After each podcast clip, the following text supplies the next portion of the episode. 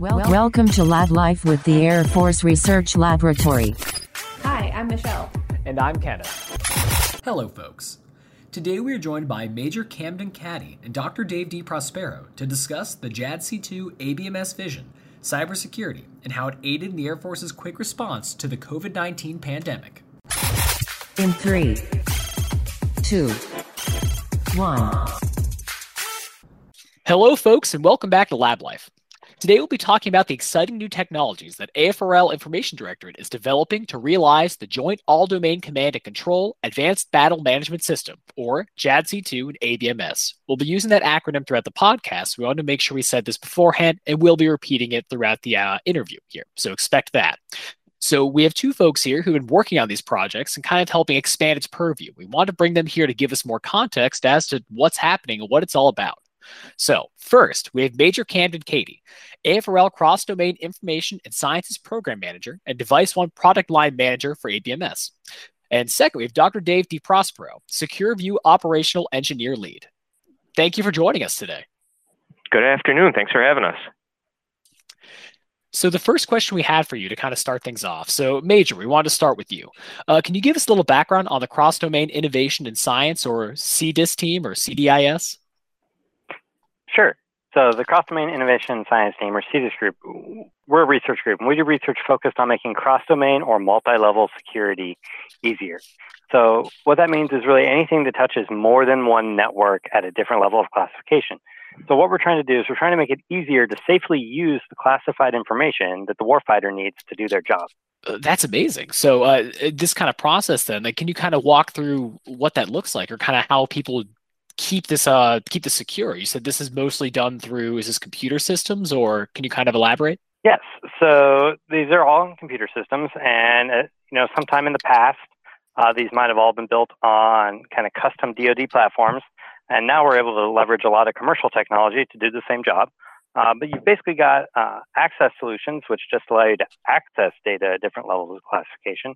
And then you've got transfer solutions, which would allow you to move that data around between these different networks. That's awesome. And can you uh, kind of go into uh, tell us how like JADC2 and AB, ABMS, excuse me, and how cross-domain information sharing fits into that vision? So uh, JADC2, like you already told the audience, is Joint All-Domain Command and Control. Uh, ABMS, of course, is Advanced Battle Management System, which is the Air Force's system they're bringing to that JADC2 fight.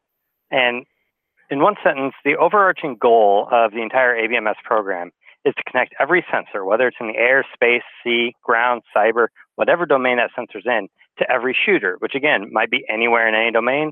Uh, it might even be a member of a coalition force. So, since we're not going to just let the robots duke it out on behalf of the country, what that really means is getting the right information to the right decision maker at the right time. So, in order to turn that vision into reality, there's about two dozen product lines that come together as one. So, all those product line names have the, the word one in them for the most part. So, all those sensors and all those shooters, they're in different places. They might even be connected to separate networks. So, that's where cross domain one comes in. So, that's the one of those cross domain transfer solutions that I mentioned earlier. And that's the only type of system that's allowed to automatically move data between networks at different levels of classification. So the branch that we work in has quite a bit of familiarity with cross-domain solutions because they've built a bunch of different ones that support things like moving voice and video across different networks, that'd be V2CDS, or they can transfer all sorts of different files and data between those networks with ISSE or Xarbiter. So cross-domain one, that's going to be the one-stop shop for cross-domain transfers in the ABMS ecosystem. Uh, those decision makers are also scattered around all on different networks. So sometimes we don't need to move all the data up and down between networks, but we can just give someone the right access to the different networks to see the data they need. So Secure View, which is another product out of the branch, is an example of a cross-domain access solution, which lets you access more than one network. So maybe an unclassified network and a classified network, but from the same computer. So that can really cut down on the number of transfers you have to make and allow the user to focus on the mission they're doing instead of struggling with all the IT and all the different computers on their desk. Because that's really it. You have an operator, you have a scientist, an engineer, whoever, you know, warfighter, and they literally have a different computer for every system. And then there's a whole process to get information from one system to the other, depending on the classification level of that system. Absolutely. So sometimes that process is print it out and uh, then manually type it back in on the other system. Sometimes it's burning a disk. And really, our goal is to make that process easier and safer so that people aren't focusing on on the difficult stuff like that and they can just focus on their mission. So that's secure view then. It, it, it kind of in a little nutshell for the everyday user. Yeah, Secure View, get rid of all those different computers on your desk and, and just let you connect to whatever network you need to. And you mentioned again, just to reiterate that, like in the environment you're working in, this would just take different access. You said you'd be granted this access and you could just log on to get into Secure View. I think that's actually a really good question for, for Dave.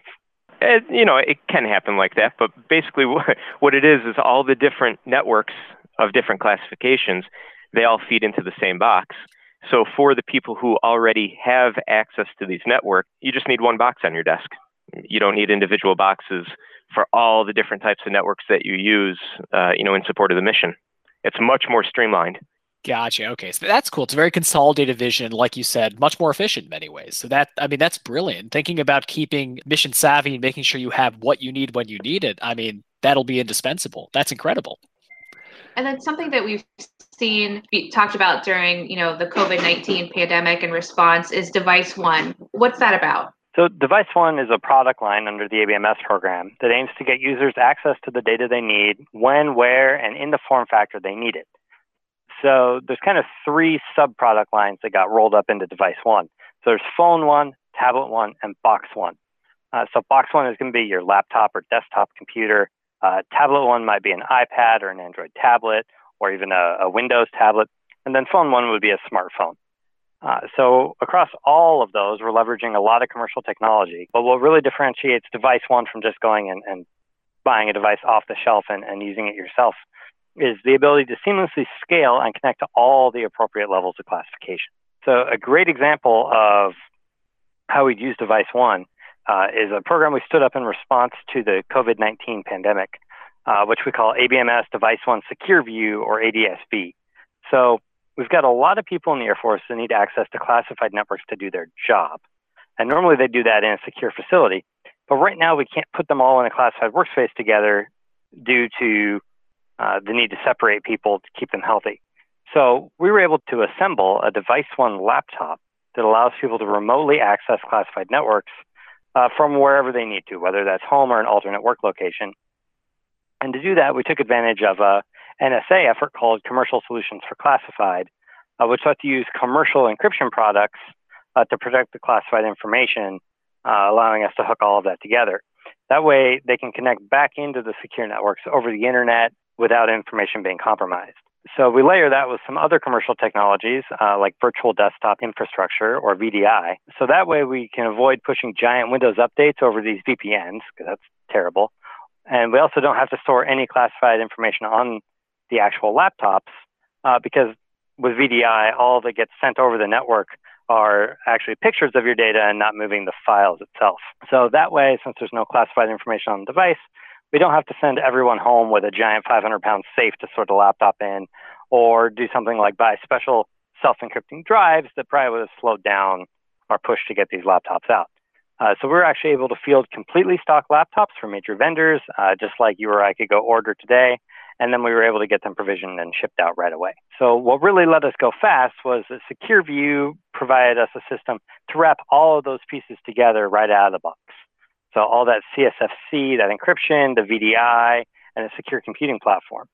So we were able to just reuse a lot of existing infrastructure that was already installed uh, by some of their customers and push out laptops really fast to the people who needed them. It's just a really cool like application when you think about about it. I don't imagine that your team was thinking someday if there's a global pandemic, and we have teams in AFRL that was that were thinking about global pandemics. We're going to think need to think about sending almost all of our workforce home, including those uh, on classified networks and stuff, to work from home. This was really meant it, it, originally probably for like in theater use or during you know deployments and things like that. Yeah, I think that's the use case that we'd all kind of pictured was, you know, what happens if you don't have the access to the network that you need in your particular deployed location? Uh, I don't think any of us ever dreamed that we'd be, you know, at home station um, and denied access to our facilities like that.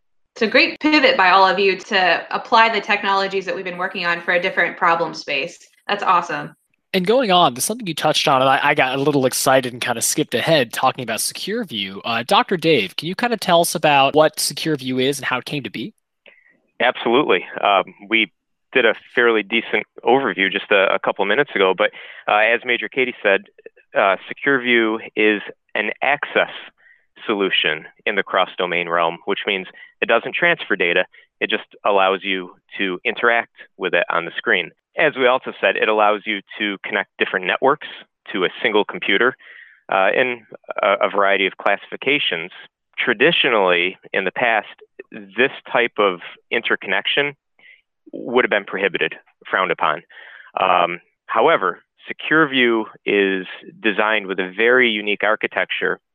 Uh, it allows physical and virtual isolation uh, right down to the, the processor, the, the individual registers of memory. Um, and because of this, it allows users to connect these varying networks to just one single screen, one pane of glass, as we say. It provides a nice consolidated interface. And SecureView came about probably a decade ago because of an ODNI request. There was uh, an issue back at the time where there was no streamlined way to share information between the IC members. Uh, as comical as it sounds back then, uh, they actually had couriers that were driving around the Beltway uh, from location to location with satchels of classified information. And this was their streamlined method of sharing information. Now, if you've ever been on the Beltway, clearly you know that there's nothing streamlined about that. So, SecureView was developed as a need to help solve that problem. For the people who use SecureView, it's seen as an operating system, and you know that's that's good. That's a good way to look at it. But formally, it's something called a Type One hypervisor. So it allows virtualization of every part of the computer. Uh, once SecureView is installed, the administrators then take the standard interface or uh, operating system that the users uh, utilize in their daily lives, whether it's Windows or Linux or, or whatever, and they install that on top of SecureView. So what SecureView does is it, it actually virtualizes every aspect of the physical computer from the processor cores to, like I said, the RAM, uh, the different network interfaces, video cards, uh, various peripherals, and then SecureView makes these accessible in very specific configurations to the different operating systems uh, that are installed on top of SecureView. So that provides the necessary separation, which allows the cross domain access to happen. That that's what we say. You know, we make the magic happen. Of course, you know this is a very very brief and simplified version of how all of this actually works, but you know that's kind of it in a nutshell. I mean, really simplified it to our users. It it, it feels like magic right now to us, but yeah. I mean, I mean to clarify a little bit because I heard some words that I didn't know and maybe some acronyms that our listeners aren't familiar with. So you said this request originally came from ODNI, which is the Office of the Director of National Intelligence. So like this is a really important requirement when we're talking about that level in, in the, the Beltway, you know, that's that's the the area around the, the District of Columbia around DC. So lots of important intelligence work going there. So just clarify like the customer, I mean there's lots of customers, even people you didn't imagine, but and then you mentioned a hypervisor. I've never heard that word before. What's a hypervisor? Yeah, you know, all of these terms are very foreign to people who don't work with this stuff. So, a hypervisor is a virtualization system. Uh, it's what allows you to say, uh, you know, within Windows, it allows you to run Linux virtually, or um, it, you know, there's a lot of different systems that allow you to run operating systems within other operating systems. So that would be considered a type 2 hypervisor. What a type 1 hypervisor is, is it's a system that's installed directly on the bare metal, right on the base computer. It's the very first thing that loads when the computer is turned on. And that's why a lot of people see SecureView as an operating system because you know usually when you power on the computer, boom, Windows loads. That's your operating system. For us uh, and for our DoD users, when you turn the computer on, SecureView loads.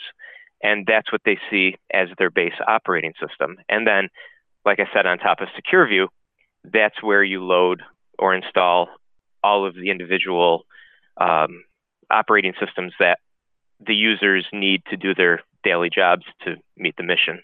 Interesting. So um, I I'm no expert myself, but I've uh, fiddled around, built my own computer, and I just transitioned an operating system over to um, a solid state drive. So I was pretty proud of myself. So I, I have an I kind of get an idea of how to grasp this. Um, so what's interesting about that? I thought you almost were like partitioning a disk, but this truly is, like you said, the first thing that BIOS when you boot up. This is what's happening first, and is that like a framework that talks to your OS then, or these you said are two separate entities? They are two completely separate entities. Our system takes over the computer metaphorically as well as physically. Uh, and like I said, it, it virtualizes all of those individual hardware pieces that make your computer work.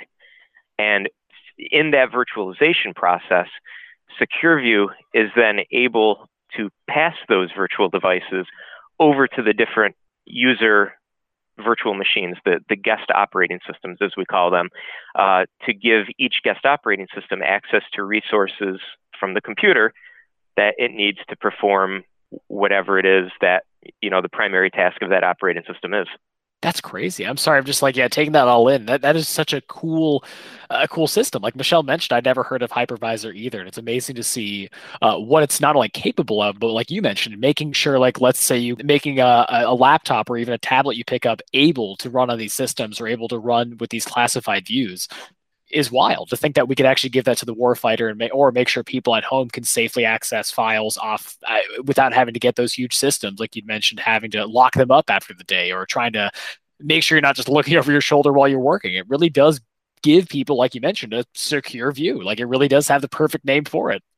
It sure does so that's that's really neat. Um, and kind of going along here, then talking about some of the the impetus behind many of these devices.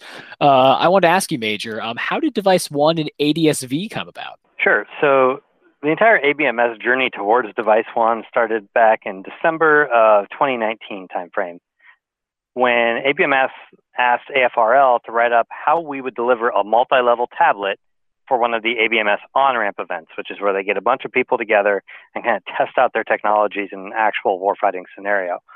So we got the team together here and we agreed that managing phones, tablets, and boxes, those laptops or desktop computers, as different product lines was kind of counterproductive. So we named our proposal Device One to kind of encapsulate all of those. So we put together a quick white paper describing Device One and the SecureView team even had a mock up demo in place that very same day in the afternoon. So that white paper eventually became a full up proposal and was accepted by the ABMS program. So while we were working towards putting together some tablets running SecureView for one of these on ramp events, uh, we also made a pitch at the ABMS Flip the Script Day uh, in February of 2020 um, and said, hey, we'd like to manage this whole product line, Device One. And little did we know that when we traveled to that, that event, that that would be our last time traveling for quite a while. And I know Michelle kind of touched on it earlier. You, you talked about the impact or how this has kind of changed due to COVID 19. Uh, but I'm interested hearing both of your unique perspectives working on these teams, uh, whether it be with ABMS or even with SecureView, how you've seen these systems benefit and uh, help the worker during COVID 19. Yeah. So in, in March of this year, uh, the decision was made that everyone from the AFRL Information Directorate up here in Rome, New York, uh, was going to go work from home in order to prevent the community spread of COVID 19. Um, so, honestly, that wasn't easy for anyone, especially those first few weeks when, you know, um, the Air Force was still figuring out from an IT perspective how to support all those home users. But I, I think that our team actually responded really well to that because we're used to working on the road, visiting customers, stuff like that. So working remotely kind of worked for us. But in that very first week we were home, uh, the chief architect, so he sits in the uh, SAF-AQ, so the Secretary of the Air Force Acquisition Office at the Pentagon. He called us asking if we could use any of the tech that we were preparing for the on ramps uh, to support remote workers that needed to access classified information, uh, but weren't able to access their normal work location due to COVID 19. So we only had a day or two to put together a, an answer to that, but we knew going in that the answer was definitely yes, that we could mix all these technologies together and put together this uh, remote work configuration that would allow people to safely and securely access the information from their house. And it sounds like things have gone off uh, very well. I mean, I've even re- um, read some articles about how the system or systems like this have really helped workers, especially in the DoD space. Uh, really, like we kind of discussed, not only exist but safely view documents from home and make sure we can do it on systems we may already own or supplied um, uh, by our supervisors. But uh, before we go ahead, something that just kind of caught my interest. I was uh, curious. Uh, you mentioned that during all this, the chief architect called you to ask. Can you kind of explain what their position is? Because that sounds, I mean, almost like uh, something from the Matrix. It sounds kind of cool. yeah. So the chief architect of the Air Force is uh, Mr. Preston Dunlap, and he is overseeing the entirety of the ABMS program. In addition to being, you know, the chief, he is the chief architect for the entire department, meaning the U.S. Air Force and the U.S. Space Force. Uh, he works very closely with Dr. Will Roper, and, and, really guides everything we do. But it's in his role as the program manager, if you will, in charge of the entirety of the ABMS program that that he called us and, and asked us what we could put together to deal with COVID. And that again just goes to show how important this mission is. That you have so much, uh, so much leadership, the Air Force, from AFRL, uh, from the Space Force, saying, "Hey, like we need this in place to make sure we can continue our mission." And again, clearly that is shown through. Um, and that's why I, I want to go on the other side. So, Dr. Dave, can you kind of talk about how SecureView, we've kind of, you know, broached the topic, but really going into how it's helped during the pandemic and help people working from home? Yeah, I mean, it's it's almost comical how perfectly it aligned because what SecureView does, uh, you know, day in and day out for the last 10 years, that's exactly what the DoD needed during this time of COVID shutdown. So we stepped in uh, SecureView already enables multi-domain access, which is what was needed. We already have a lot of remote deployments. That's fantastic. And most importantly, one of the mission sites where, where we're at, they already implemented the VDI, the virtual desktop infrastructure, as Major Cady mentioned, as well as that CSFC stack, the remote access. So fortunately, what we were able to do was pair SecureView to this mission site solution, and we took advantage of the infrastructure that was already in place. And that's that's how you know ADSV came to be the the COVID solution. Uh, another factor was, uh, as Major Cady said back in February, ABMS leadership saw SecureView and the Device One concept in action. Uh, they were able to see it, understand what it did, so that was fresh in their minds. What we presented to them obviously wasn't a prototype. SecureView has been a mature solution for a, decade. We have pedigree, uh, and it's already live across the DoD. In addition to that, some of the leadership who saw this, they already had personal experience with SecureView in their offices. So when the recommendation uh, was put out there as to what should be used, a lot of these senior leaders already knew of SecureView, and that's in part how the recommendation was made. So while all that sounds very easy, like everything was already in place, there was still a ton to be done to make ADSV a reality out in the field for the teleworkers. What we ended up having to do were pivot a lot of people and a lot of tasking to work through a lot of the, the technical details that needed to be resolved to get this fielded. We had to identify uh, a lot of personnel across the DoD who were going to be the recipients of these ADSV devices. We had to implement policy for remote access from home, which clearly, you know, wasn't thought of until this happened.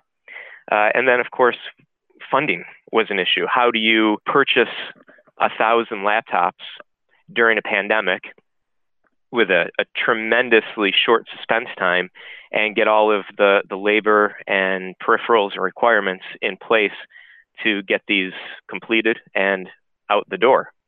So now the funny thing is, at the same time that this Herculean effort was happening, this was late March, mid March, early April. So this was right during the first weeks and, and months of the pandemic. So all of the people, all of the resources that were involved in this, we were all at home everybody was doing this from home. Everybody was learning to telework. Everyone was trying to get their connection to the, you know, the Air Force infrastructure that was being stood up at the time. Everybody was trying to acclimate to what we now call the new normal. Eh, there was a lot of people that took part in this, and it was a tremendous, tremendous team effort. So if you guys don't mind, um, I, you know, I want to emphasize some of these people. I want to put a spotlight on it because it's so important. We pulled from so many different teams and so many different people to make the project a reality. And as Major Cady said, that all starts with Dr. Will Roper and Mr. Preston Dunlap from the Office of the Secretary of the Air Force. They literally entrusted us, AFRL, to make all of this technology work seamlessly in support of this new emerging COVID related need. In order to do this, once the tasking came down, you needed support from a program office. And the SecureView program office is tremendous. And obviously, it's led by a tremendous person, uh, our program manager, John Woodruff. He was the head coordinator, which made all of this happen. We have to recognize the uh, management chain from the AFRL Information Directorate. They supported us every step of the way. We have to recognize all of the civilians, the various military personnel, and all the contractors that stepped up, you know, working from home during this pandemic to help make all of this a tremendous success. And one thing that I definitely, definitely have to mention is the vendors. None of this would have happened if we didn't have laptops, if we didn't have the supplies, if we didn't have all the peripherals that we needed.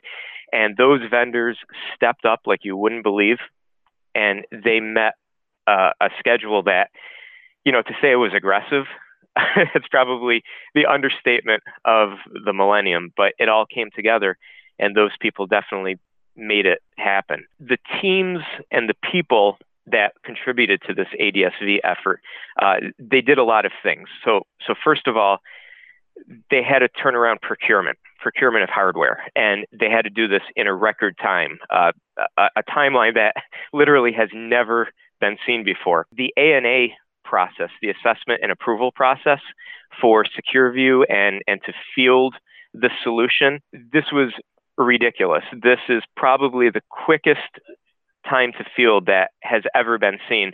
And it was done without uh, missing any process steps, which is absolutely critical to the A&A process.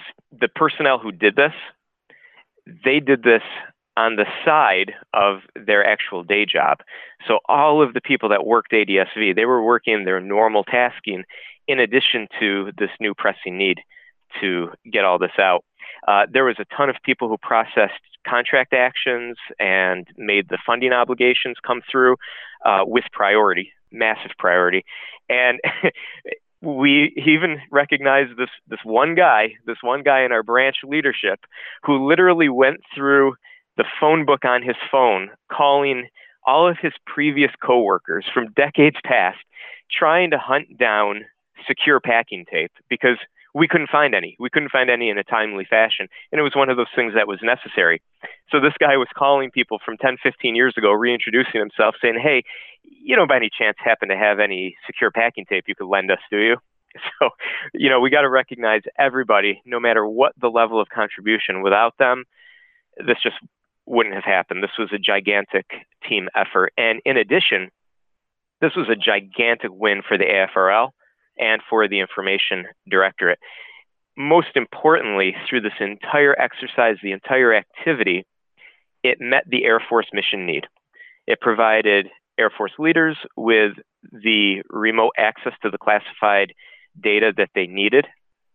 And they also did it in a manner which safeguarded the data. And that's kind of one of the most important things uh, as a takeaway from this that everybody needs to know. This this wasn't just you know a fly by night solution that came out in a short time to meet a need. It met that need and it met every checkbox required to meet that need. And in the process of doing all of this, the whole motivation for this was to keep the airmen safe from COVID 19. And we did it kudos to you and your extended team and the the people and the guys you know directory on his contact list that have reached out to help help the air force and the dod and really even uh, you know just the united states for this national security effort you know you, you were rattling through all the things that needed to happen even things like policy and everyone knows how long it can take for policy to change to roll something out or or just the supply chains as a everyday civilian that I couldn't get what I wanted or what I, you know, hypothetically needed. But you're out here, you know, in, in that same environment and you have to rely, rely on the vendors to to to bend quickly and fast to get what, what you need when everyone's probably wanting certain things at the same time as as we went virtual. Not that all your components are the same but what a tremendous uh, success story for our national security story and then just for the health of our of our country. I'm sure there's so many customers out there that were interested in this technology even beyond our air and our space forces. It's amazing. Absolutely and with that, uh, something we always love to ask people to kind of get a good feel for how you worked on this project so uh, closely for both of you, different aspects of it, and got to see it succeed. And like you said, really save lives and respect that you could not only keep airmen safe and people safe at home, but keep that information safe. Is there any unique perspectives or anything that you came out of this uh, wiser for that, let's say going forward, you you know to implement, or something that you you can even teach the next people uh, taking over your position on your team that uh, those wisdoms that have helped you through these times? Well, let me just jump in here a quick, Major Kate, if you don't mind, and I'd I'd like to frame this in in the context of a time frame.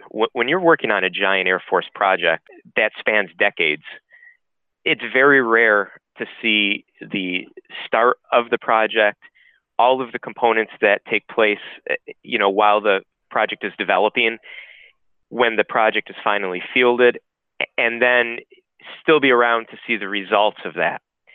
And because of the crazy timeline that we accomplished all of this in, this is a rarity in the Air Force or, or, the DoD at large to see an entire project from initial concept to execution to deployment to see tangible results and after effects from. Uh, it's just phenomenal. It was one of the coolest things I've ever experienced. And uh, Major Cady, I want to open the floor to you as well. If you had any any things like that, big takeaways or uh, anything that really made this uh, th- how this felt see it all come together. Yeah, it was pretty fantastic uh, seeing something go from beginning to end in literally just a, a matter of months. Even though it's not really the end, but a, a fielded product. Um, you know, I've worked in the space community before, and that's those projects take so long that the one person, um, particularly us military folks that cycle through, would never get to see something through like that. But you know, one thing that really strikes me about this is here in the lab, it's very easy for us to focus on the tech and what goes into something and you know how that type 1 hypervisor works and, and all of that stuff. But then what really matters to most of your users is just what is that experience for them like? From when they take it out of the box to when they press the button and it turns on and they log in. You know 99% of your users that that's all they care about. How smooth is it? How fast is it and so really making the, the technology just support however they're going to use it and whatever that looks like. And it's really cool to get to, to hear that feedback from people about how it works for them. And how inspiring is that? Yeah, to hear about how these success stories, how people are so thankful for what the work has done, and to see a product you all mentioned before that leadership recognized as the tool that could help really keep the workforce safe, and it did. Uh, so that's a big question we had here, rounding things out. Was right now we're in a pretty good spot of seeing how um, SecureView and everything with the secure systems can work. But going forward, is the product going to remain relevant in in this case at least, like teleworking, or is this going to transition somehow? I would say it is already transitioning um, over to a, a, program office in AFLCMC. That's the Air Force Lifecycle Management Center, where most of our program offices for things like this reside. But I think it's going to be more relevant than ever going forward. So um, not just with COVID. I think teleworking is going to be the norm for quite a while based on the messages we're getting from our senior leadership. But within the ABMS program, we're going to capture all of the lessons we learned as we were designing this and fielding this. Uh, and, and we're just going to use that to make phone one, tablet one, box one, all the device one devices better going forward, you know, so that we can add more devices and add more networks so that everyone can do their job. Brilliant. Well, that's great to hear that the future is even brighter with the one list, or I should say, the purview of all the different uh, one products. So uh, we want to thank you both for joining us today and uh, having this great conversation. We, I can definitely say for myself, I learned a lot. Again, I learned what a hypervisor is, which is so cool about couriers and other very fascinating things. So, um, thank you again, and we hope uh, the best success for you and your teams. You definitely deserve it. Thank you. It was great to be here with you guys. Thank you both. Make sure to follow us on social media at Facebook, Twitter, LinkedIn, Instagram, and YouTube at AF Research Lab. And remember, stay curious. Logging off.